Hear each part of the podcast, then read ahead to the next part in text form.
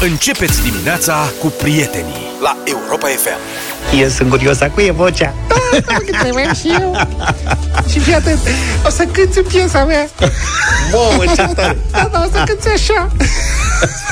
Deja s-a dus omul respectiv, are studii, voce, chestii, da, da, da, da, cântă da, da, și da, pe aia da. Îl dăm mai repede.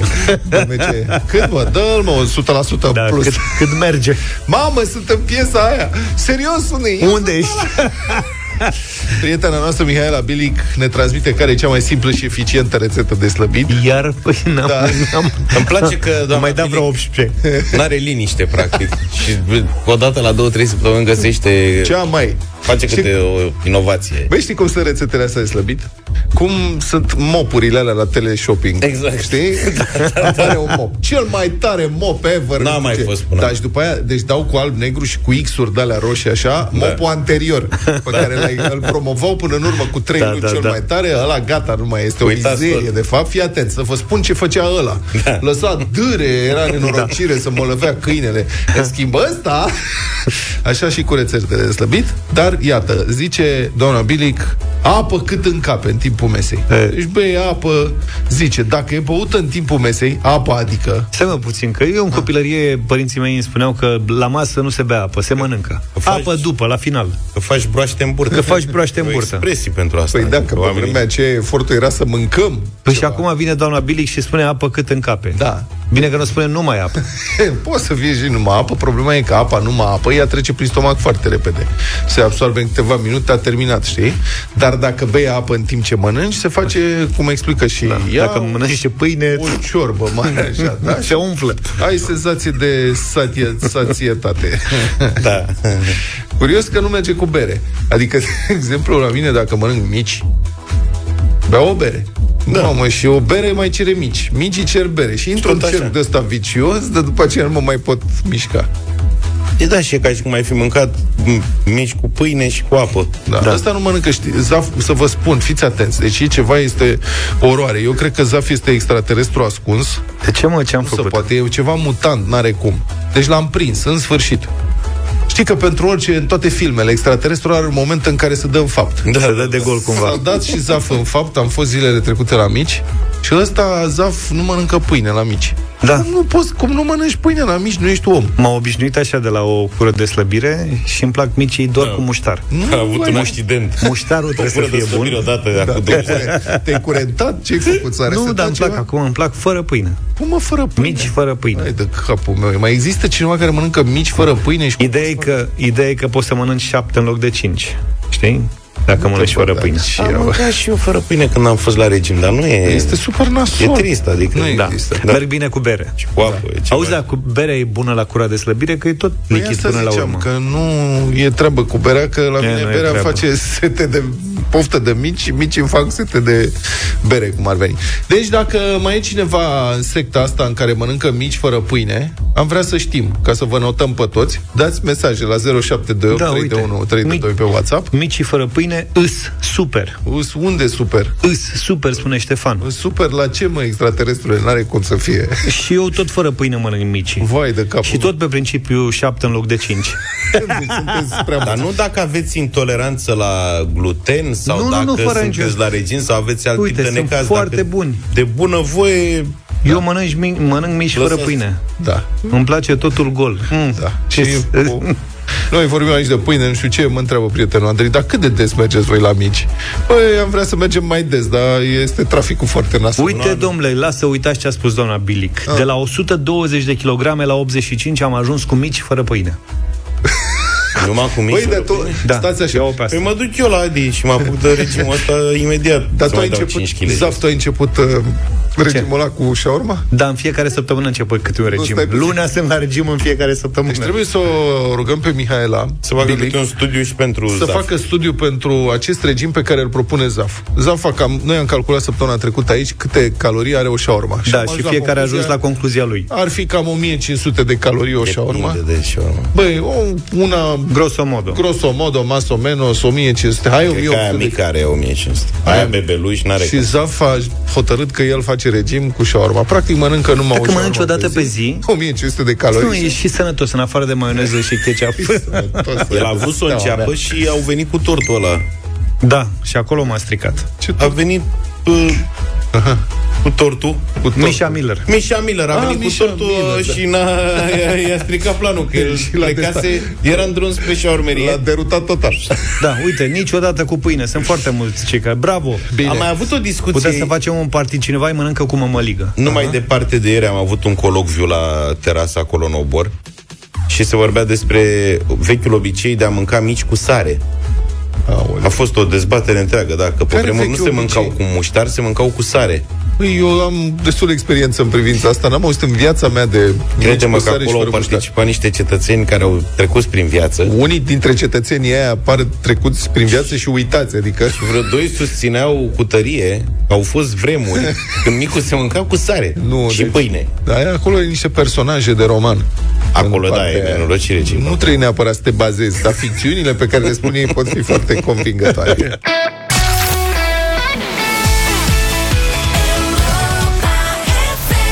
Centrul Infotrafic din Inspectoratul General al Poliției Române informează că la această oră nu sunt înregistrate drumuri naționale sau autostrăzi cu circulație oprită din cauza vreunui eveniment rutier. Totuși, este semnalată aglomerație pe Autostrada unu București-Pitești, fiind formată coloană de autovehicule la intrarea în capitală, valorile de trafic fiind în creștere și pe celelalte drumuri naționale adiacente municipiului București.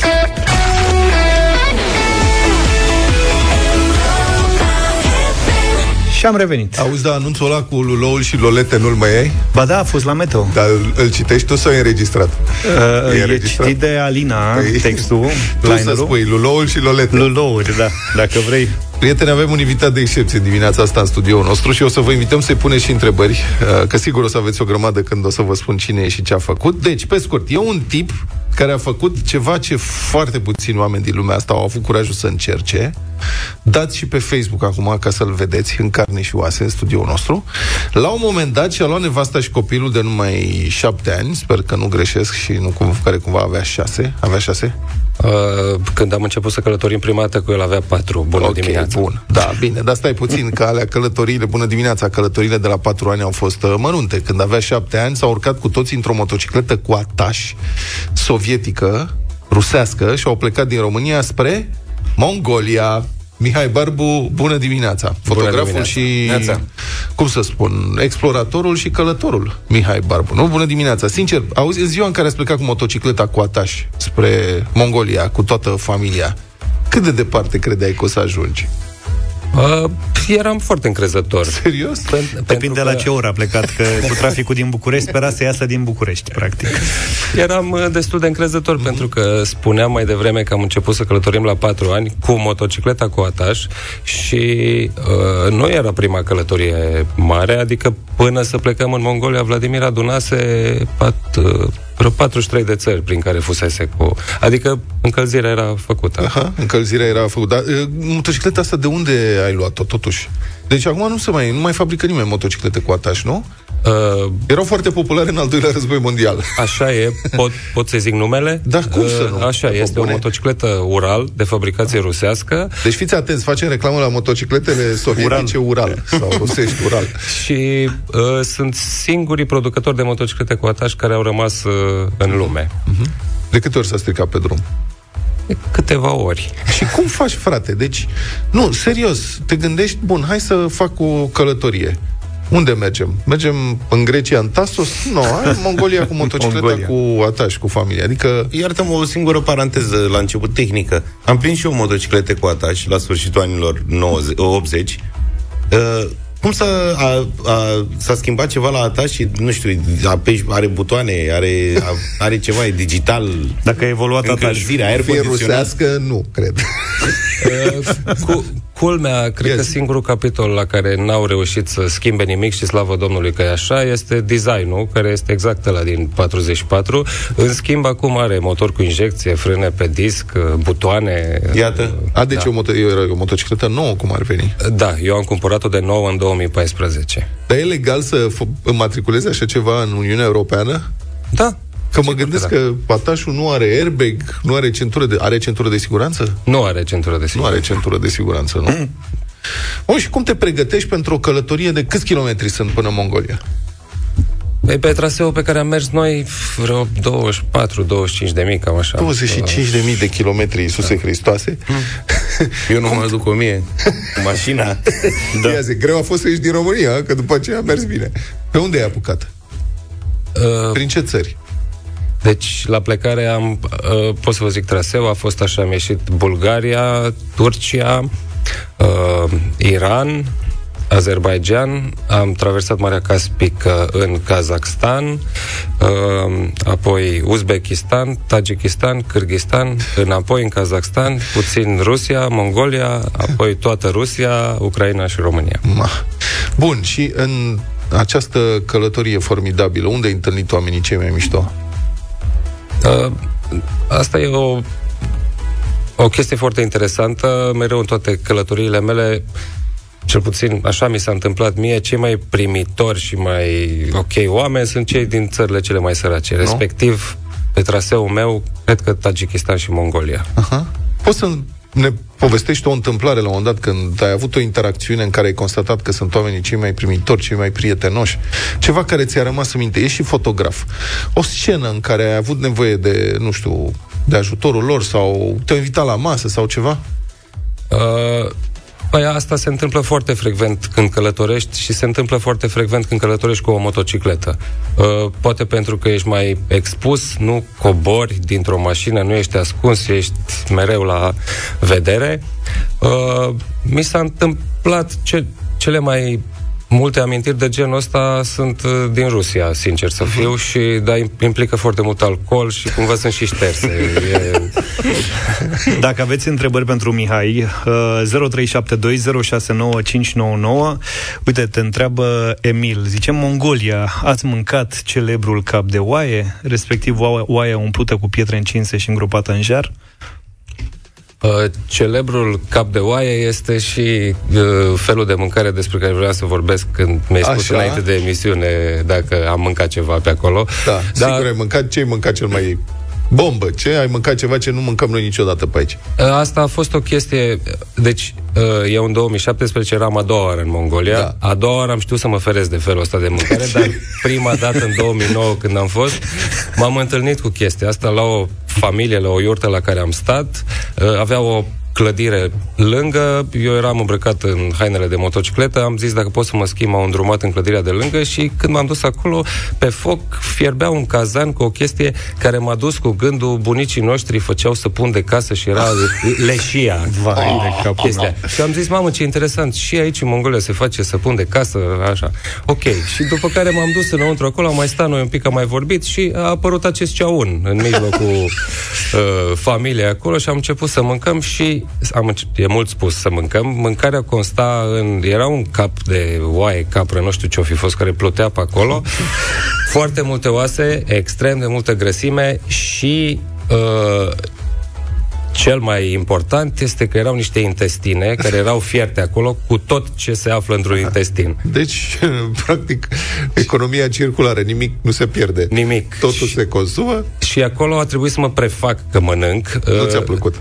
Nu mi-a plăcut pentru că nu, nu reușea să înțeleagă treaba aia cu, niciuna dintre, cu niciunul dintre simțuri. Adică nici vizual nu era, nici mirosul, nu, și gustul nu mai zic. Și mi-au dat să gust o bucățică din intestinul ăla și aia a fost. A fost singura dată în viața mea când efectiv m-am abținut să... Bun. Spune-ne și un gând frumos acum, să nu rămânem cu asta. Zine ce ai mâncat bun. Uh, Eu nu vezi că e mai slab? Câte chile ai? El face economie de carburant la da, motocicletă da, da. și da, ajută, să nu aibă rezistență da, da, mare, da. practic e slab tot. Da, și tai vântul. tai vântul, da. Te gândești la asta. Vreau să vorbim înainte să începem să luăm telefoane de la ascultători. În această a doua călătorie făcută în Mongolia, ai fost, cum spuneam, cu Oana și cu băiețelul tău, Vladimir, da. când avea șase ani sau șapte șase. ani. Și în fiecare seară i-ați luat interviuri, sau Oana, înțeleg, că îi lua interviuri da. lui Vladimir la fiecare uh, escală. Ce se întâmplă cu aceste interviuri? Ce iese din experiența asta? Din experiența asta va ieși o prea frumoasă carte, uh, care este o carte, care va fi o carte obiect. Sunt două cărți într-una, sunt două jurnale de călătorie. Uh, jurnalul primei mele călătorii în două mii nouă, când am fost singur cu motocicleta până în Mongolia, și acest jurnal al lui Vladimir din două mii șaptesprezece. Și sunt două perspective asupra, să zicem, aceleiași călătorii, deși n-a fost aceeași, dar mă rog, aceeași destinație. Una a mea, a doua lui Vladimir, la șase ani. Text și fotografiile vor fi ale tale în carte? Fotografiile vor fi ale mele la uh, partea mea de jurnal. Și la partea lui Vladimir ilustrații. Am, am ales să folosim ilustrații. Bun, da. Dacă vrei, noi, uh, reaminte, suntem live și pe Facebook. Poți să arăți câteva dintre ilustrații la cameră. Cât uh, vă invit eu, prieteni, să vorbiți cu Mihai Barbu, omul care umblă prin lume cu motocicleta, cu ataș. Dacă aveți întrebări pentru el, sunați-ne la zero trei șapte doi zero șase nouă cinci nouă nouă. Puteți să-l întrebați orice. Este foarte emoționat că e la radio. Să-i arătăm că suntem prietenii lui. Deci zero trei șapte doi zero șase nouă cinci nouă nouă. Revenim în câteva minute. cinci minute. În cinci minute ne întoarcem uh, da. pe radio. În cele cinci minute cât dispărem de pe radio, suntem live și cu sunet și cu imagine din studio pe Facebook. șapte și patruzeci și opt de minute, ne-am întors. Fotograful și exploratorul, să spun, călătorul Mihai Barbu, omul care umblă prin lume cu motocicleta cu ataș, um, care urmează să publice o carte despre una dintre aceste experiențe, o carte pe care, um, în care semnează el și semnează și fiul lui Vladimir, alături de care a fost cu motocicleta cu ataș până în uh, Mongolia. zero trei șapte doi zero șase nouă cinci nouă nouă, dacă vă bate gândul să plecați prin lume, da, sau încep. Dacă vreți să întrebați, să-l întrebați pe Mihai Barbu orice, este aici să vă răspundă. Zero trei șapte doi zero șase nouă cinci nouă nouă. Silvia, bună dimineața. Bună dimineața, Silvia, o auzi, da? Ia. Bună dimineața, bună dimineața, bună dimineața, da. Okay. Aș vrea să vă spun că și mie mi-ar plăcea tare mult să plec într-o călătorie din aceasta de lungă durată, așa că mi-ar plăcea tare mult să mă încurajeze puțin domnul Barbu, pentru că aș vrea să-l întreb ce ar recomanda cuiva care ar vrea să plece într-o călătorie din aceasta, dar ezită. Mulțumim. Uh, cuiva care ezită să plece în genul ăsta de călătorie, i-aș spune că toate problemele pe care și le pune sunt doar în capul lui sau ei și că cel mai greu e într-adevăr să pleci, dar odată plecat îți dai seama că e mult mai simplu decât îți imaginai, plus că te vei întâlni pe drum cu tot felul de călători care Uh, o să te facă să-ți dai seama că ceea ce faci tu nu este chiar așa o chestie extraordinară, că e ceva absolut normal. Da, ai avut vreodată parte de vreun incident? Că oamenii când se gândesc la zona aia de stepă, de Mongolie, de, știi, se gândesc la niște coclauri așa, pe unde mai apar unii păcai cu... Păi, chiar așa e. Și unii dintre ei mai rău intenționați. Poate ți s-a întâmplat vreodată vreun incident? Uh, dacă mi s-a întâmplat în Mongolia sau... Nu în Mongolia, pe uh, drumul tău spre Mongolia. Mi s-a întâmplat o singură dată în Rusia cu niște polițiști ruși, o chestie unde efectiv m-au jefuit. Aia s-a întâmplat. Mă rog, a fost destul de intensă treaba, m-au dus, era poliție rutieră, un ăsta pe margine, un checkpoint uh-huh. ăsta. Și m-au dus înăuntru și tot ce au făcut era să îmi ceară bani, iar din păcate eu nu aveam niciun ban la mine, banii mei erau pe card. Și, mă rog, Mihai, asta e o întrebare. Cum finanțezi călătorile astea? Prima, la prima călătorie pe care ai făcut-o, acolo ai avut o idee grozavă. Nu eu, fratele meu. Poți să o spui pe scurt? Care a fost, uh, cum ți-ai finanțat prima călătorie în Mongolia? Da, a avut uh, fratele meu o idee foarte tare. Uh, în, în timp ce ne gândeam noi într-o seară cum să facem rost de niște bani, să finanțez călătoria asta, gândindu-mă, o parte din călătorie, gândindu-mă să fac niște colaborări cu presa, să le dau reportaje de pe drum, el mi-a zis atunci, bă, dar ce ar fi să vinzi tu ceva? Uh-huh. N-am știut ce să vând și mi-a zis, cum ar fi dacă vinzi tu kilometri? Și mi-a explicat el tot conceptul ăsta, să-mi împart drumul în bucăți de niște kilometri și să-i vând și să ofer ceva la schimb. Și de acolo s-a născut pachetul ăsta. Contra cincizeci de euro, eu îți ofeream povestea celor cinci sute de kilometri sub forma unei scrisori, sub forma unei scrisori adresată ție. Uh-huh. Îți aduceam o piatră de pe cei uh-huh. cinci sute de kilometri și aveam numele tău pe parbrizul motocicletei. Uh-huh. Și cartea ta începea fiecare capitol, fiecare etapă, era Dragă, Vasile, Dragă, dragă așa, Costel, Dragă, da. Nu știu ce. Și s-a da. vândut totul, cât ai, ai strâns banii în câteva de zile. De kilometri vorbim, da. două săptămâni. În două da. săptămâni ai strâns banii. A fost o idee foarte mișto, care a fost în două mii opt, două mii nouă. A când fost în două mii nouă, da. două mii nouă. Dragă Roxana, ești în Dragă direct. Roxana, bună Neața. dimineața. Neața. Bună dimineața, băieți, bună dimineața, Mihai. Bună dimineața. Uh, felicitări, în primul rând, pentru că te-ai ales din a călători să-ți faci un stil de viață. Cred că sunt mulți care și-ar dori asta, dar din diverse motive nu o fac. Uh-huh. Mie oarecum uh, mi-a, uh, mi-a curat ideea Luca. Era, voiam să te întreb în uh, călătorile tale. Sunt sigură că ai văzut multe lucruri fascinante, dar sunt sigură că ai fost și uneori în pericol. Ai putea să ne spui care este cel mai rău lucru care ți s-a întâmplat în vreo călătorie, în afară de jaful polițiștilor ruși? De- uh, să, să știți că nu știu cum de pe mine m-au... Nu știu, chiar nu mi s-au întâmplat lucruri nasole. Adică ăsta cu poliția într-adevăr a fost un nasol. După care, ce să zic, pe locul doi ar fi în Mongolia. Mi s-a întâmplat la un moment dat să opresc motocicleta lângă un om despre care nu, nu mi-am dat seama că e băut și să-l întreb niște direcții și m-am oprit lângă el. L-am întrebat ceva, iar omul ăsta pur și simplu m-a apucat de piept. Uh, nu, așa, și mi-a spus să-i fac o poză. I-am spus că n-am aparat și m-a apucat de piept și a ridicat pumnul la mine. Moment în care pe mine m-a bușit râsul, pentru că eu eram blindat cu cască, cu toate pe mine, și mă gândeam, asta dacă mă lovește săracul, își rupe mâna, se, își rupe mâna, știi? Și am zis, stai, stai, stai, și am făcut o poză cu telefonul, după care m-a luat în brațe și m-a pupat pe cască. Adică, da. Auzi, dar uite, călătoria cu Vladimir, cea de-a doua, cât da. a durat? Aproape patru luni. Și în patru luni de zile n-a fost, toți din copiii la vârsta asta mai fac febră câteodată, îi mai doare burta, mai au una alta. Vi s-a întâmplat pe drum și ați avut unde să vă duceți? Nu, am avut un singur episod cu Vladimir în toate călătorile lui, cu un an înainte, când a fost în Georgia și Armenia, tot cu motocicleta. A pățit săracul o toxinfecție alimentară, am mâncat o înghețată expirată de ceva vreme, am, văz, am văzut după ce am mâncat-o că scrie pe ambalaj data expirării și bănuiam că se va întâmpla treaba asta și a pătimit două zile, dar aia a fost cea mai nasoală chestie. Mai avem un minut. Doina e cu noi. Bună dimineața! Bună, bună Doina! Doina. Bună dimineața! Bună dimineața! Vă sun în calitate de mamă a unui băiat, Radu, da. care acum este plecat cu motorul și cu partenera lui de viață, fiecare pe motoarele lor.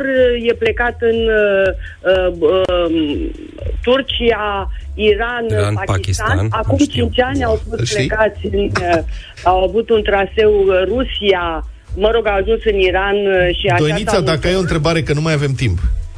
Nu, nu am nicio întrebare, Aha. vreau să vă spun că îl înțeleg pe domnul, Bine. cum nu aveți idee. Bine. Pentru că este ceva fantastic. Mulț- mulțumim mult, Doina. Bun, uh, trebuie să închidem. Mihai Barbu, mulțumim. Spune-ne despre Cartea dus întors, când apare? Cartea dus întors este la tipar, probabil săptămâna viitoare, sper. Cam asta e. Nu, nu știu când va putea fi cumpărată, dar de apărut apare foarte curând. Poți să mai arăți o dată coperta pentru cei care sunt live pe Facebook. Mulțumim foarte mult, Mihai Barbu. Mai e în plan, în plan vreo călătorie în viitorul apropiat? Mulțumesc și eu. Nu știu, mereu m-am gândit că am fost în Mongolia cu două roți, cu trei roți și poate ar fi timpul să mergi cu patru. Deci sunt două motociclete. Mulțumim! Republica Fantastică România la Europa F M. Deci s-a produs, dacă nu știați, că nu știu pe câți mai interesează lucrurile astea cu adevărat, dar s-a produs o rocadă la vârful guvernului, i-au găsit numea rocadă după ce i-au zis rotativă ca pe vremuri. Pleacă Ciucă, vine Ciolacu, exact după cum ironiza marele Constantin Tănase. Pleacă ai noștri, vin ai noștri și cu asta ce am făcut. Noi rămânem tot ca proștii, pe atunci era rotativă. Și acum tot rotativă. Salutări călduroase și domnului președinte Claus Iohannis, care după ce a declarat în două mii nouăsprezece, și citez, victorie, am reușit să învingem P S D mai mult decât oricând în ultimii treizeci de ani, marțea a nominalizat al patrulea premier de la P S D. Și a făcut un cadou, că a fost de ziua lui. Și asta, da. Deci, dânsul Ionopot Chivanov, P S D, i-a bătut de i-a uscat și le-a dat patru prim-ministri. Câteva cuvinte și despre domnul Ciolacu, că despre domnul Ciucă. Domnul Ciucă e cel care a fost până acum, dacă nu știați. Mm-hmm. Prietenul domnul... lui Ion. Da, exact. Ce mai face Ion, domnule? Ion cred că se dezvoltă. Ion cred că acum e confuz. Da. Deci, de, domnul Ciucă prea multe n-au, n-ar fi de spus și, na, nu sunt de zis prea multe nici acum, altele decât că sub conducerea fictivă a domniei sale, să o spunem pe-a dreaptă, P N L a scăzut dramatic în sondajele de opinie, guvernul a depășit toate țintele de deficit, inflația a atins valori record pentru ultimii douăzeci și cinci de ani, reforma pensiilor speciale nu s-a produs, motiv pentru care niște miliarde de euro din P N R R n-au putut fi încasate și, în sfârșit, dânsul și-a încheiat mandatul pe fondul celei mai mari greve din educație din două mii cinci încoace. Da, mă, ne bucurăm foarte tare că își poate păstra pensia specială, că începusem să ne îngrijorăm pentru dânsul, măcar e liniștit, acum e la Senat, l-au parcat la Senat. Astfel, altfel, despre domnul Ciucă, măcar știm ce trecut are. Că a făcut liceul militar, școala de ofițeri, academia militară, o carieră militară absolut onorabilă, a fost la comanda numeroase unități și misiuni, o carieră certă, până când l-a întâlnit pe domnul Iohannis și a intrat în politică. Despre trecutul noului prim-ministru, curând, că învestirea e doar o formalitate. Deci despre trecutul domnului Ciolacu, pe de altă parte, nu știm mai nimic. E de crețel că s-a născut în o mie nouă sute șaizeci și șapte, dar nu avem vreo informație despre școala și liceul făcute. Sau unde și dacă a făcut armata. Cum se făcea pe atunci dacă n-aveai pile. Apare ca student pe la douăzeci și patru de ani, la o universitate privată nelicențiată de la începutul anilor nouăzeci, care a fost implicată atunci în numeroase scandaluri. Aceste studii șubrede, eu citesc din C V-ul domnului Ciolacu și din singurul C V care există și din singurele informații care sunt publice, pentru că nu a explicat niciodată și nu se știe ce a făcut și pe unde a făcut. E cineva care nu vrea să vorbească despre trecutul lui. Ceea ce mi se pare interesant în cazul unui prim-ministru. Deci, studiile astea șubrede ar fi fost terminate în condiții dubioase pe la douăzeci și opt de ani, cu un examen de licență dat nu se știe unde, la aproape un deceniu de la absolvirea declarată, deși trebuia dată licența în doi ani, dânsul a dat-o aproape zece ani mai târziu. Domnul Ciolacu mai precizează în C V că s-ar fi înscris la un moment dat la niște cursuri postuniversitare, dar cum o fi făcut asta cu un an înainte să-și obțină licența universitară e imposibil de explicat. Hm. Dânsul e de la Buzău, nu? Da, dânsul e de la Buzău. Eu cred că sigur avem ascultători care știu unde a făcut liceu și ce nu e trecut prin C V pe acolo, școala. Da. Dacă te-a pus să faci o investigație serioasă, măcar niște pete negre, mai reușești să luminezi. Dar întrebarea e totuși, dacă ești prim-ministru, nu vrei să fii transparent și să spui tot ce ai făcut ca să înțeleagă lumea? Corect. Cine ești și despre ce e vorba în viața ta? Adică, vrăjel de-astea, am, am făcut studii postuniversitare, dar nu-mi luasem încă licența de universitate și oricum am făcut universitatea la o facultate nelicențiată în anii nouăzeci, care era de fapt o fabrică de diplome care nu contau. Uh, bun, niciun loc de muncă clar până aproape de patruzeci de ani. Cel puțin o exmatriculare de la niște cursuri doctorale, s-a înscris la doctorat, a fost exmatriculat, deci n-a, măcar n-a plagiat. Nici o dovadă că ar vorbi vreo limbă străină, n-am văzut, nu există înregistrări cu dânsul vorbind limbi străine, deși spune în C V că știe două limbi străine. Cât despre primul său loc de muncă, acesta apare în C V abia la treizeci și opt de ani, când devine prefect interimar din partea P S D Buzău. Bun debut. Da, în două mii cinci... A mai lucrat, înțeleg, la propria lui firmă ceva și apoi o carieră fulgurantă. Viceprimar, deputat, viceprim-ministru, vâslitor în barca lui Dragnea, că apare ca vâslitor în barca lui Dragnea, în care se ducea Dragnea cu Grindeanu la pescuit. Aia mm-hmm. pescuiau știu și el dădea la vâsle.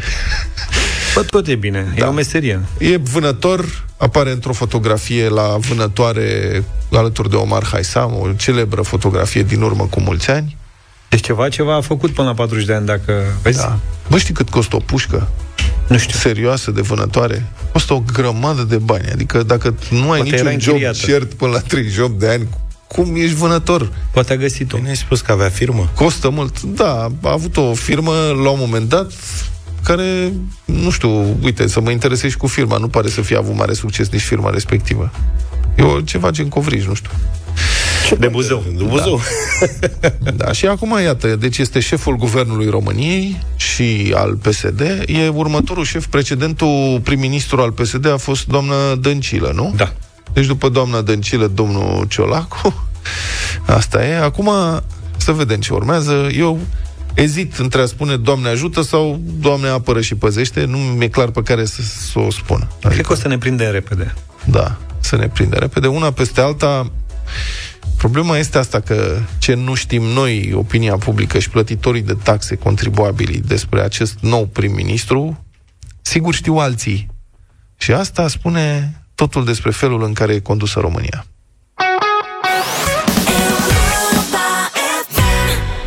Suntem la bătălia hiturilor Europa F M, opt și douăzeci și unu de minute. Da, am zis să facem uh, o întrecere Queen, că nu s-a mai întâmplat din două mii douăzeci și unu.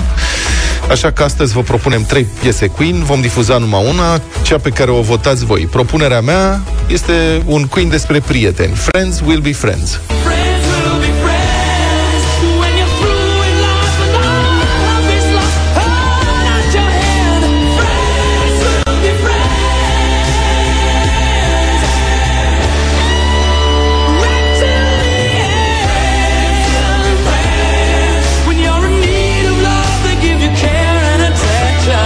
Greu să te oprești doar la o singură piesă când vine vorba de Queen, când ai atâtea și atâtea albume, atâtea și atâtea ritmuri și stiluri.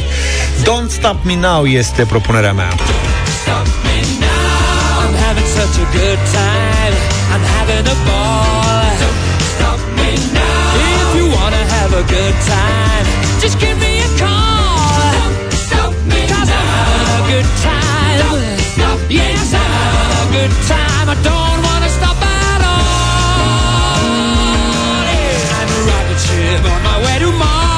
Eu, care sunt cu sportul, na, ce să... m-am dus în direcția asta cu campioni, We Are The Champions.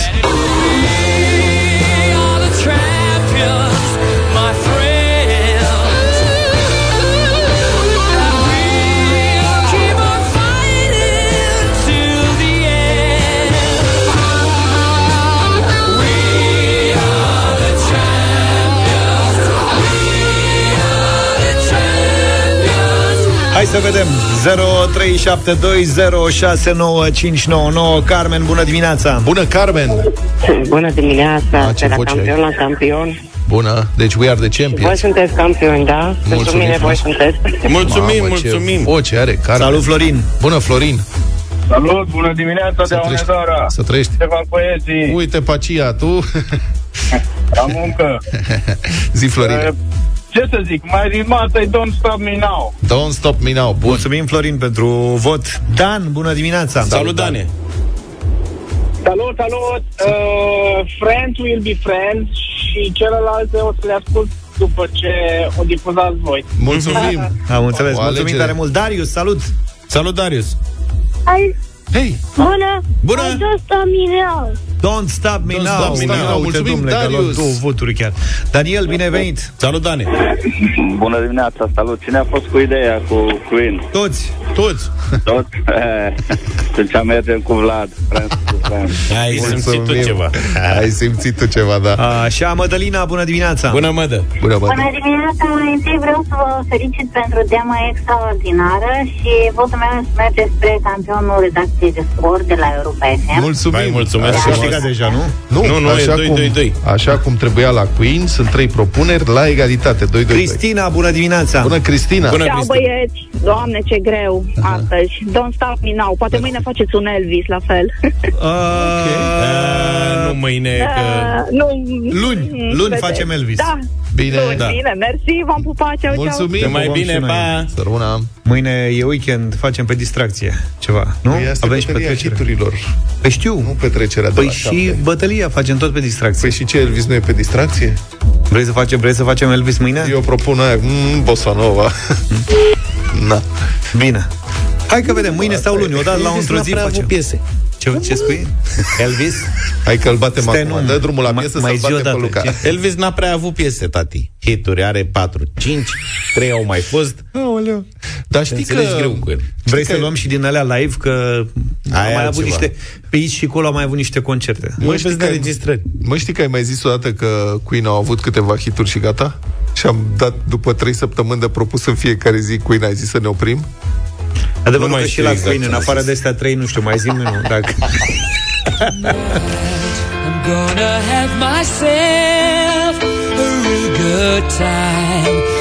I feel alive, and the world I'm turning inside out. Yeah. I'm floating around in ecstasy, so don't stop me now. Don't stop me, 'cause I'm having a good time, having a good time. I shouldn't stop leaping through the sky. Tiger, defying the laws of gravity. I'm a racing car passing by like Lady Godiva. I'm gonna go, go, go. There's no stopping me. I'm burning through the sky, yeah. two hundred degrees, that's why they call me Mister Fahrenheit. I'm traveling at the speed of light. I wanna make a supersonic man out of you. Such a good time, I'm having a ball. Don't stop me now. If you wanna have a good time, just give me a call. Don't stop me now. 'Cause I'm having a good time. Don't stop me now. Yes, I'm having a good time. I don't wanna stop at all. Yeah. I'm a rocket ship on my way to Mars, on a collision course. I am a satellite. I'm out of control. I'm a sex machine ready to reload. Like an atom bomb, about to oh, oh, oh, oh, oh, explode. I'm burning through the sky, yeah. two hundred degrees, that's why they call me Mister Fahrenheit. I'm traveling at the speed of light. I'm gonna make a supersonic woman of you. Don't stop me, don't stop me, don't stop me. Hey, hey, hey! Don't stop me, don't stop me. Ooh, ooh, ooh. Don't stop me, don't stop me. Have a good time, good time. Don't stop me, don't stop me. Oh!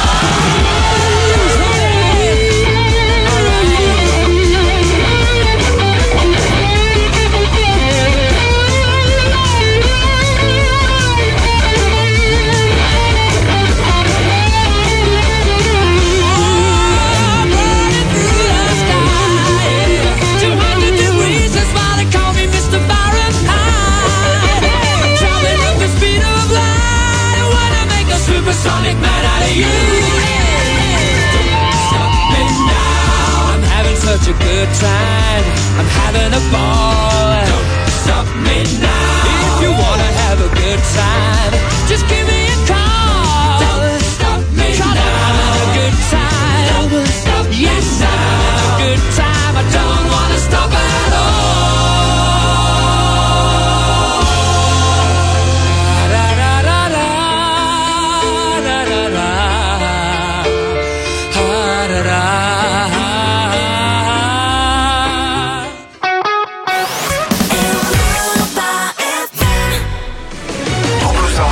Pe YouTube, pe TikTok, pe Facebook, peste tot ne vedeți live cu imagini din studio, dublu sau nimic.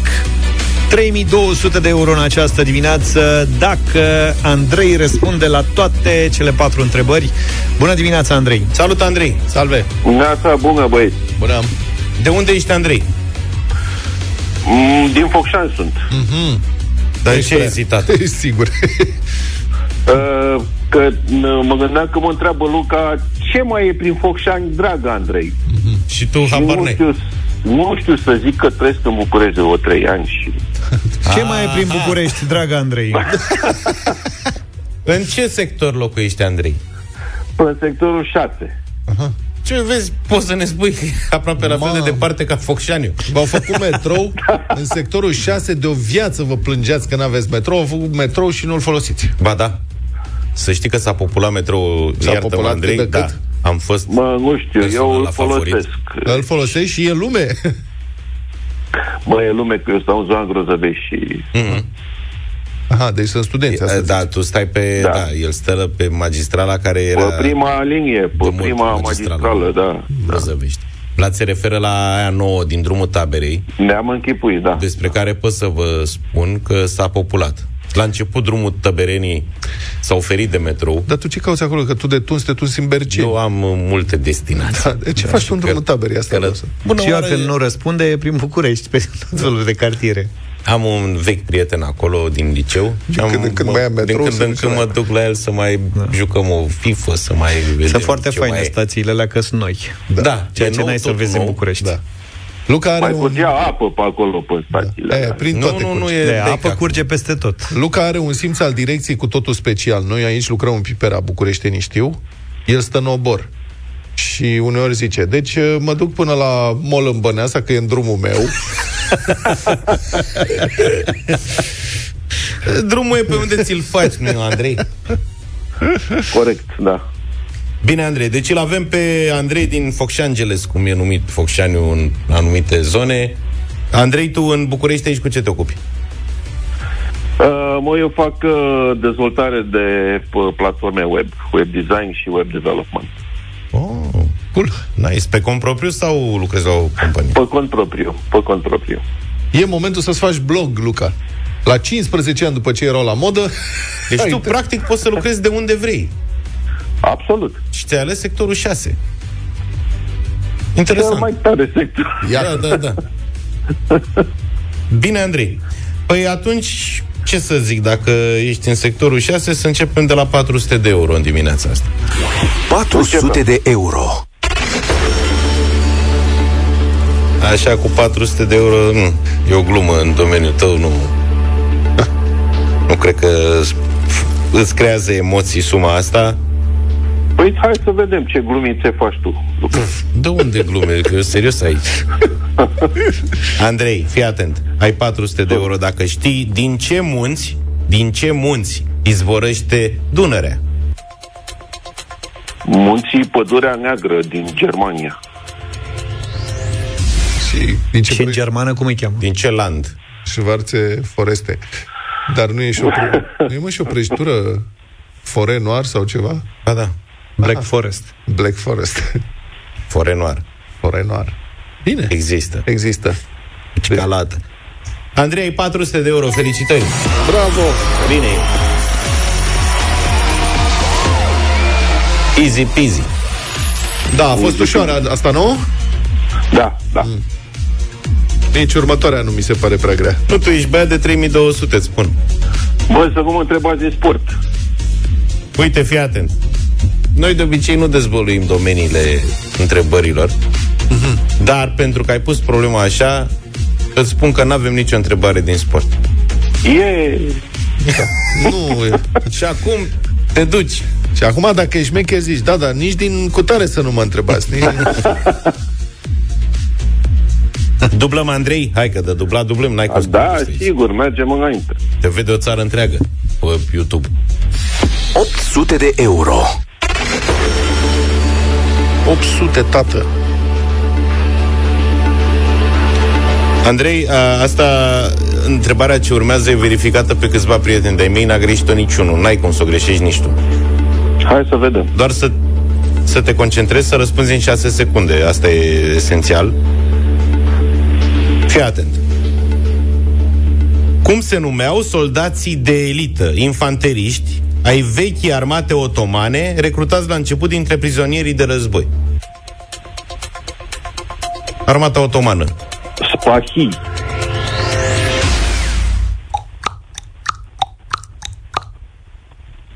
Și ce fel de... ce soldați din armata otomană mai cunoști în afară de spahi? Ieniceri. Ei, ei, vezi. Și cum ți-au venit ție exact spahi? Al dracu, aia, așa s-a întâmplat. Spahii erau călare, bre. Călare și pe jos. Ienicerii. Da, ienicerii, soldații noi, cum ar veni. Da, a fost exact cincizeci cincizeci. Da, mă gândeam la amândoi și i-am zis pe... Da. Așa m-am gândit, că nu e foarte dificilă întrebarea, întrucât, practic, noi, românii, cunoaștem doar aceste două tipuri de soldat otoman, ienicerul și spahiu. Spahiu. De unde și... Ești spahiu. Dar e ușor de reținut, pentru că ieniceri înseamnă soldat nou, așa cum ienii racă înseamnă rachiu nou. Da. Și... Andrei, pe jumătate, să știi că eu sunt fericit că ai ajuns până aici. Întrebarea asta cu ienicerii e purtată de Luca de vreo douăzeci de ani. Între întrebările astea mai are, mai are una, dar n-a ajuns încă la ea. Da. Dar... Deci aia e întrebare de trei mii două sute, patru mii. Noi n-am mai prea ajuns la pragul ăsta, că în general Concurenții care au câștigat patru sute, șase sute, opt sute s-au oprit la nivelul respectiv și n-am ajuns să o adresăm pe aia, dar cine știe când vreodată îi va veni și ei sorocul. Mulțumim, Andrei!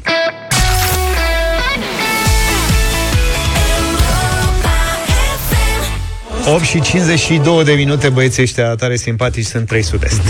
Altfel foarte greu cu internetul și cu digitalizarea în uh, sistemul public. Ce vrei să spui? Nu se fac investiții, nici nu prea se știe cum. E un moment de cascadorii râsului cu niște polițiști sibieni care? care s-au confruntat la un moment dat cu o sesizare pe internet. Deci ce s-a întâmplat? Că trebuie să vă descriu pe scurt. Cineva a observat, un sibian, a observat că o mașină de poliție, de aia, inscripționată, o mașină de poliție, Nino, Nino, da. era parcată tip lăfăială în mijlocul trotuarului, undeva în fața, era chiar în fața unui sediu al Poliției Animalelor din Sibiu. Uhum. Pe trotuar, nu știu ce. Și sibienii, știți, stricți când vine vorba de disciplină, ori nu un disciplin. Și trecătorul respectiv a fotografiat mașina de poliție, pleașcă pe trotuar și a trimis imaginea primăriei împreună cu o sesizare și a cerut o sancțiune. Au și o aplicație, înțeleg, a fost o chestie super electronic, nu știu ce. Bun, șase zile mai târziu a primit răspuns de la birou rutier de la Poliția Municipiului Sibiu că sesizarea a fost trimisă mai departe. Și răspunsul e așa, cităm: vă comunicăm faptul că în adresa dumneavoastră nu se poate identifica numărul de matriculare al mașinii și nici locul unde a fost parcată. Ceea ce este comic, serios? Năucitor, pentru că poza este foarte clară, adică e făcută de la doi metri departare. Uh-huh. Se vede mașina întreagă, în toată splendoarea ei. Se cu vede... tot cu numărul. Da, e... numărul este M A I cinci șase patru șapte șase. E super clar, adică e la rezoluție mare, poți să o tipărești și să o pui pe perete și te întrebi ce cum.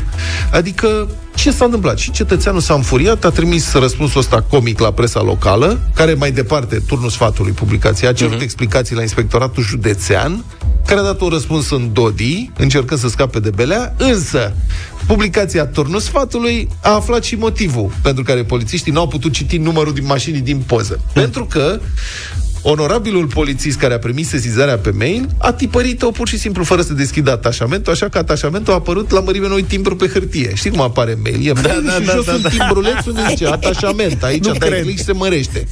Și evident, de pe care nu se putea citi normal nimic. Adică, na, nimic. Cred că a crezut că numărul mașinii este J P G. Așa, da. așa realizezi da. de ce se închid ghișeile astea online la patru.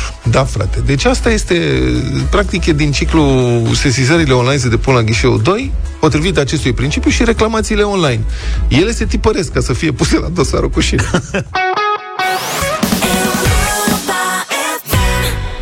nouă și zece minute, am revenit în deșteptarea. Interesul pentru știri este în scădere la nivel global, ba chiar în mod semnificativ, cu aproximativ douăzeci și cinci la sută în ultimii șase ani. Astfel, în două mii șaptesprezece, aproape două treimi dintre oamenii din întreaga lume se declarau interesați sau foarte interesați de știri. În timp ce acum, această proporție a coborât la patruzeci și opt la sută, arată un studiu al Institutului Reuters din cadrul Universității Oxford, studiu care a fost realizat pe un eșantion de nouăzeci și patru de mii de persoane din patruzeci și șase de țări, printre care și România. În schimb, și poate îmbucurător, este în creștere preocuparea pentru a deosebi corect știrile propriu-zise de ceea ce se numește în general fake news. Oamenii sunt din ce în ce mai interesați de asta. Facebook rămâne sursa principală de informații, dacă se poate spune așa, ciudat, la nivel global, deși accesările rețelei sunt în scădere. Crește, în schimb, TikTok, iar România conduce în topul regional al celor care spun că accesează TikTok pentru a afla știri, orice-o fi însemnând și asta. Expertul în media digitală, Dragoș Stanca, este la telefon. Bună dimineața, Dragoș! Bună dimineața, Vlad, bună dimineața tuturor! De unde e interesul ăsta pentru TikTok în România? Să dau și niște date. Folosirea TikTok pentru știri, pentru știri este de doisprezece la sută în Bulgaria, unsprezece la sută în Polonia, nouă la sută în Ungaria, dar de șaisprezece la sută la noi, mai mult ca oriunde altundeva în regiune. Bine, oamenii poate asimilează drept știre și ce-a mai făcut Țancă aseară. Eu și asta o știre, Stii? într-un anumit fel, ce-a făcut Țancă. Nu știu care e interesul public pentru asta, dar dacă există public interesat, da, e o știre. Da, Dragoș, scuză-mă, te rog, mai de unde e interesul ăsta pentru TikTok? Mai în glumă, mai în serios, putem spune că sunt principalele surse de dezinformare, nu de informare. Corect. Evident că interesul pentru TikTok și pentru tot ce înseamnă uh, informația servită algoritmic în uh, doze foarte mici, uh, dădătoare de bucurie și de dopamină, e un fenomen care a început încă din uh, perioada, să zicem, timpuria, ce numim Web doi punct zero, adică momentul în care au apărut rețele de socializare și în care comunicarea în internet nu s-a mai făcut unidirecțional dinspre un site sau un blog uh-huh. spre public, ci s-a făcut uh, bidirecțional, multidirecțional, din toate direcții. Toată lumea scrie, toată lumea are opinii, toată lumea poate să devină producător de știri. Ca să dăm un... Producător de conținut. Mai... Stai puțin, să facem totuși o... Da, o să facem niște precizări aici, da, că una e să produci conținut, adică și dacă pui un clip cu pisicuța ta sau dacă scrii orice, o prostie, nu știu, un carton cu un citat inspirațional, ăla se cheamă conținut. Știrea în sine, evident, conținutul jurnalistic trebuie să respecte niște standarde și să treacă printr-un proces de verificări. Procesul ăsta este din ce în ce mai rar și standardele sunt din ce în ce mai puțin respectate. Asta că să-ți vorbesc ca profesionistul, ce e la ceea știre. Da, e rolul important pe care, uite, jucați și voi și aceste discuții, pentru că lumea trebuie să înțeleagă că informație și conținut care este publicat online e una, iar o știre presupune trecerea printr-un proces profesional făcut de jurnaliști, care înseamnă inclusiv verificarea din mai multe surse, agrearea că materialul este suficient de echilibrat și așa mai departe. Bun, dar ca să nu plictisim lumea că, de fapt, principala problemă, problema este că adevărul a devenit plictisitor și neatractiv, pentru că oamenii fug, au această opțiune de a fuge, de a fugi de știrile care, prin definiție, nu sunt uh, plăcute de fiecare dată, în zona de social media. Am ascultat cu plăcere zilele trecute discuția ta cu jurnalistul Mihai Barbu despre da. identitatea virtuală. Practic, identitatea virtuală, adică imaginea incorectă pe care ne-o creăm fiecare dintre noi în social media, își cere dreptul să aibă și realitatea ei, adică realitatea virtuală, realitatea paralelă în care totul e roz, exact la fel ca pe Instagram sau pe TikTok și așa mai departe. E un fenomen care a început odată cu apariția Web doi punct zero, cum spuneam, și tu, Vlad, știi foarte bine, din rolul de jurnalist în media, să spunem, tradițional acum, ai trecut în blogging. Pentru a face conținutul pe care îl produci mai atractiv pentru noul mod de consum al acestui conținut, mai personal, mai personalizat, mai direct din partea jurnalistului, nu via o redacție. Da, da, exact, dar cu precizare, adică eu am precizat întotdeauna, chiar dacă încă mi da. se mai, încă da. se face confuzia asta, că a scrie, adică eu nu am pretins niciodată că pe blog fac presă, fac că aia nu e presă, nu e da. jurnalist, sunt opinii, da. pur și simplu. E o chestiune de distribuție, dacă vei, de distribuția informației. Odată cu apariția platformei social media, TikTok și așa mai departe, bă, lumea a migrat cu atenția acolo, pentru că aceste platforme oferă, inclusiv din punct de vedere conceptual, mecanisme de a genera dependență de consumul fragmentat de conținut care este în mod intenționat amestecat în așa fel încât să-ți uh, ofere oarecare satisfacție. E foarte interesant în studiul pe care l-ai citat. Uh, un fapt pe care eu îl constat și pe propria piele, când mă mai duc pe la petreceri și toată lumea uh, la un moment dat spune uh, băi, nu ne mai zi de ce a făcut uh, X sau Y sau ce anchete jurnalist și a mai apărut, că uh, strice atmosfera. Exact la fel se întâmplă la scară globală, dacă vrei. Uh, jurnaliștii au început să fie asimilați celor care aduc veștile proaste, uh, care sunt și reale, da. de multe ori. Așa că, uh, din nefericire, mentalul colectiv începe să se refugieze în aceste uh, bule social media, unde auzi doar știle care îți plac, nu trebuie neapărat să fie adevărate, vezi doar, doar pozele cu peisaje și pisici care îți plac și așa mai departe. Da, dar, Dragoș, scuză-mă, e și o căutare a autoindignării, adică ce obțin în Facebook-ul românesc, părțile cele mai active sunt cele care fierb de indignare pe diverse teme, unele dintre ele false sau exagerate.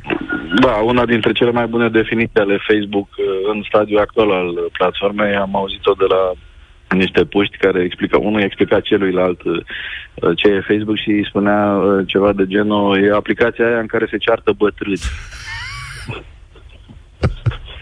Într-un fel, Facebook a devenit sau a ajuns un loc în care defulăm, refulăm, ne indignăm, ne descărcăm toate toți dracii, cum ar veni. Iarăși o chestiune, probabil un invitat psiholog ar putea să o explice. Deci de, oamenii câteodată chiar simt nevoia să certe. Eu constat foarte des când am comentarii de hate, cum se zice, dacă răspund tot cu, mă rog, un ton ceva mai agresiv, se amplifică la infinit, dacă răspund foarte calm, sunt foarte dezamăgiți cumva interlocutorii mei, între ghilimele, pentru că nu au satisfacția intrării într-o polemică. Da. Da. Mă rog, revenind, problema de bază este sistemică, este legată de explozia mediei algoritmice, adică a conținutului care nu ține cont de ce e real, ci de ce e eficient și de ce este consumat de cât mai mulți oameni. Din păcate, internetul în două mii douăzeci și trei recompensează financiar doar acest tip de comportament. Ce înseamnă conținut de interes public? Conținut care ne arată abuzuri sau lucruri care dăunează democrației sau războaie, da? Din nefericire avem acest război la graniță. Astea sunt plicticoase și sunt trecute în planul doi. Da, da, pentru că bă, provocările de zi cu zi sunt, sunt multe, iar starea de spirit e importantă. Ce trebuie să încercăm să facem este să facem adevărul atractiv din nou. Să uh, învățăm, probabil, ca din ce în ce mai multe redacții serioase să își transforme anumiți jurnaliști și în TikToker, de ce nu, dar care să ofere informațiile pe care redacțiile le verifică în prealabil. Va trebui să învățăm să îi facem pe oameni să consume din nou conținutul care respectă standardele jurnalistice de producție, să-l facem suficient de atractiv pentru ca oamenii să consume. Dacă nu, vom intra cel mai probabil într-o zonă foarte dubioasă a existenței noastre ca societate, nu doar în România, ci ca planetă, în care adevărul va deveni opțional sau fiecare va putea să aleagă varianta de adevăr pe care și-o dorește și eventual să și trăiască în, în universul sau metaversul aferent acelei realități. Mulțumesc. Un, un, un lucru pe care nu mi-l dorim cu siguranță și va trebui să veghem ca societate ca lucrul să se însemnă. Mulțumesc foarte mult, Dragoș Stanca, expert media digital. În acest context în care vorbeam despre cum ar putea fi făcut adevărul din nou atractiv din punct de vedere jurnalistic, vă recomand, uite, acum mi-a venit ideea, există un proiect jurnalistic independent care se cheamă Gen Știri pe Instagram și care are uh, șaizeci de mii de urmăritori și în care sunt știri scrise pe limba și pe înțelesul puștimii și funcționează foarte bine. Gen. Uh-huh.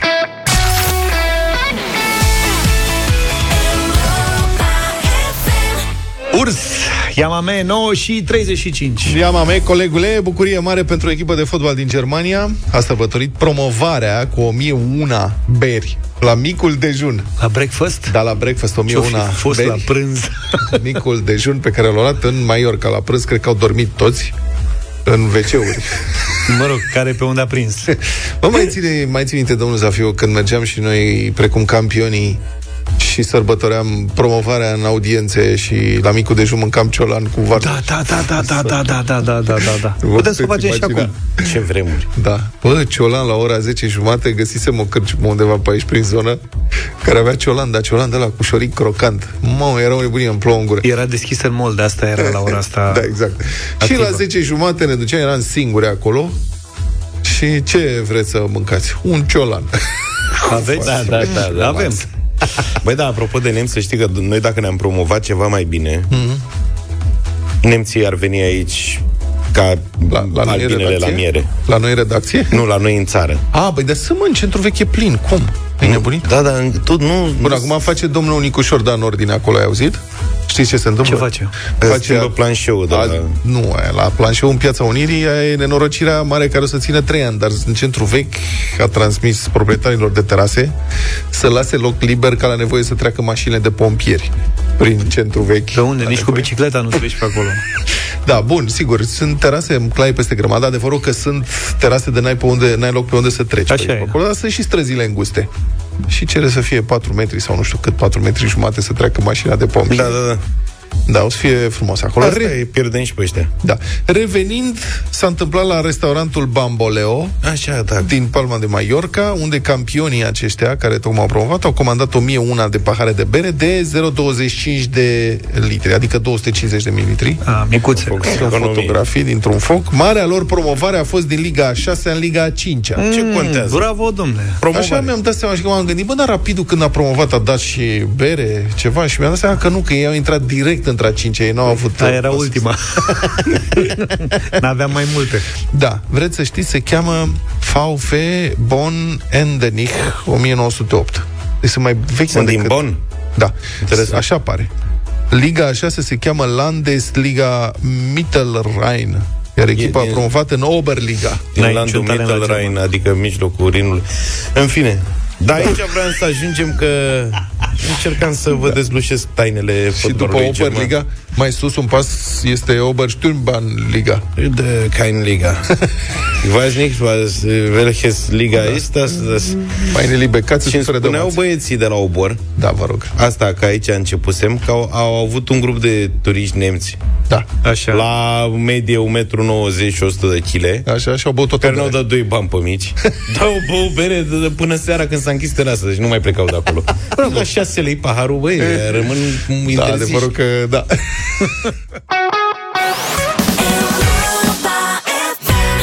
nouă și patruzeci și șase de minute. Radio Voting azi, zero trei șapte doi zero șase nouă cinci nouă nouă. O domnișoară care s-a lansat la Europa F M.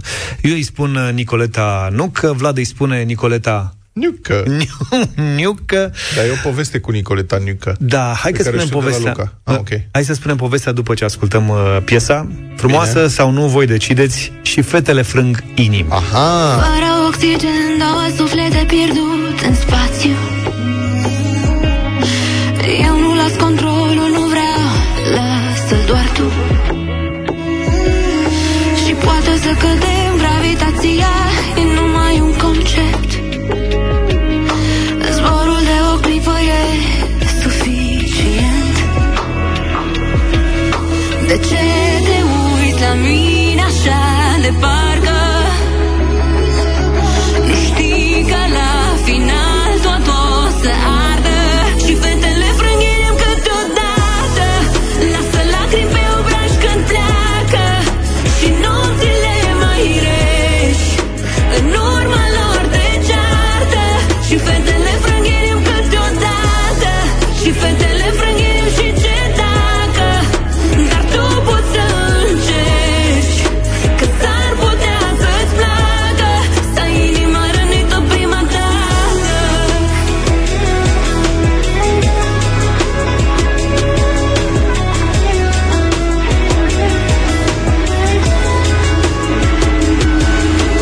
Nu promit nimic, dar mai stau un pic să văd cum te învinge timpul. Ți-am zis de la început că nu se luptă, luptă singur. În dragoste război, nu-ți câștigători și totul e permis. Se mai întâmplă să iubești cât doi, hai nu fi trist. De ce te uiți la mine așa de parcă nu știi că la final tot o să ardă? Și fetele frâng inimi câteodată, lasă lacrimi pe obraj când pleacă. Și nopțile mai reci în urma lor de ceartă. Și fetele frâng inimi câteodată, și fetele frâng inimi și ce dacă. Dar tu poți să încerci, că s-ar putea să-ți placă. Stai inima rănită prima dată.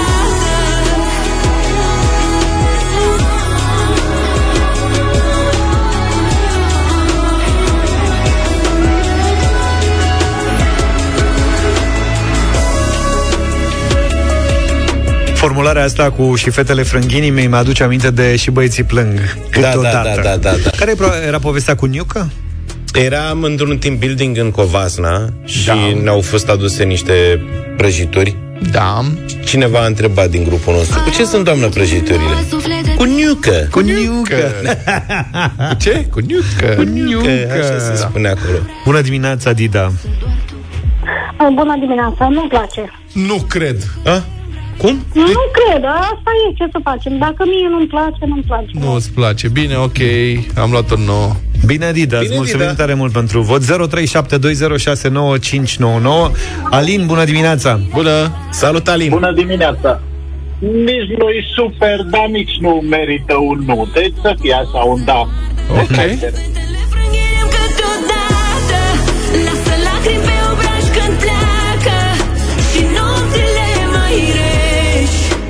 Bună, Ana! Bonjour! Bună dimineața! Bună! Bună.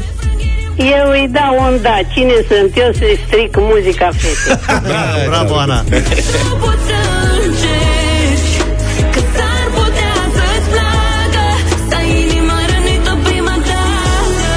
Sorin, binevenit! Salut, Sorin! Bună dimineața, băieți! Bună. Uh, asta înseamnă să pui un pic de suflet din tine în piesă. Uh-huh. Da, un da, da, e mare, mare. Mulțumim, trei unu.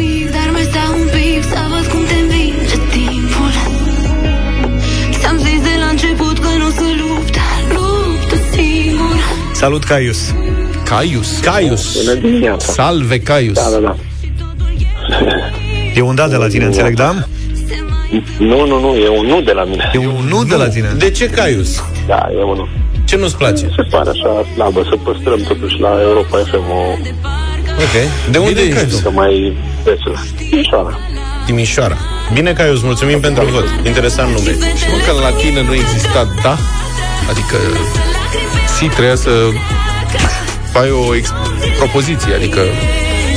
Cum te cheamă? Caius mă cheamă, spune. Te cheamă Caius? Caius mă cheamă. A, nu e... Da, da, da. M-aveau da. Angel, bună dimineața. Salut, Angel. Bună dimineața, băieți, bună dimineața, băieți. Din noua piesă cumva ei. Cu ce? Da. E, atunci îi dau un da, atunci, un da mare. Dacă e piesa ei. Ah, ok. Dom'le, am promutat de la cine. Temporar. Salut, Marian. Salut, Marian. Bună dimineața, Marian din Olanda. Are de la mine un nu. Piesa e cam c- cântată cu frâna trasă de mână. Cu și frân? Nu place. Mm-hmm. Cu frâna de mână trasă. Da, cu frâna, exact, exact. Da, e bun asta. Băi, cânti cu frâna trasă de mână. Tragi tu cu piciorul. Uite că explicația asta n-am găsit-o până da. acum. Mi-mi place foarte mult piesa, nu știu de ce. Dar mă rog, asta e, uite, patru trei. E chestie de gust, am zis că nu... Sigur că, evident că e chestie de gust. Comentăm uh, gusturile. Da. Daniela, binevenit. Bună dimineața. Bonjour. Un nu de la mine este ca nu ca în perete la Europa ah. F M. Deci un new. Un new, că e un new. patru patru. Nu mă așteptam. Nici eu. Costin, bună dimineața. Bună dimineața, dragilor. Salut. Vă sunt de la Craiova. Așa. De plouă. Aha. Uh, în primul rând vreau să că este o mare nu știu din partea mea. Okay, ce făcurăți, măi? Și având în vedere că era difuzat Queen, da. Vreau să-i dedic unui prieten bun care va fi ziua lui naștere în weekend, Iosif Vainar, Queen, de care știu că e fan Queen. Da, tot bine, Queen-ul da. Pentru prietenul Iosif. Sunt altfel foarte multe mesaje care apreciază în mod particular instrumentația acestei piese. Era calculatorul. Cred că nu am mai întâlnit asta. E... Dumne, piesa e foarte mișto, fără versuri. Bună Cal... dimineața, Florin. E calculator Yamaha. Bună dimineața. Salut. Eu votez da. cinci cinci.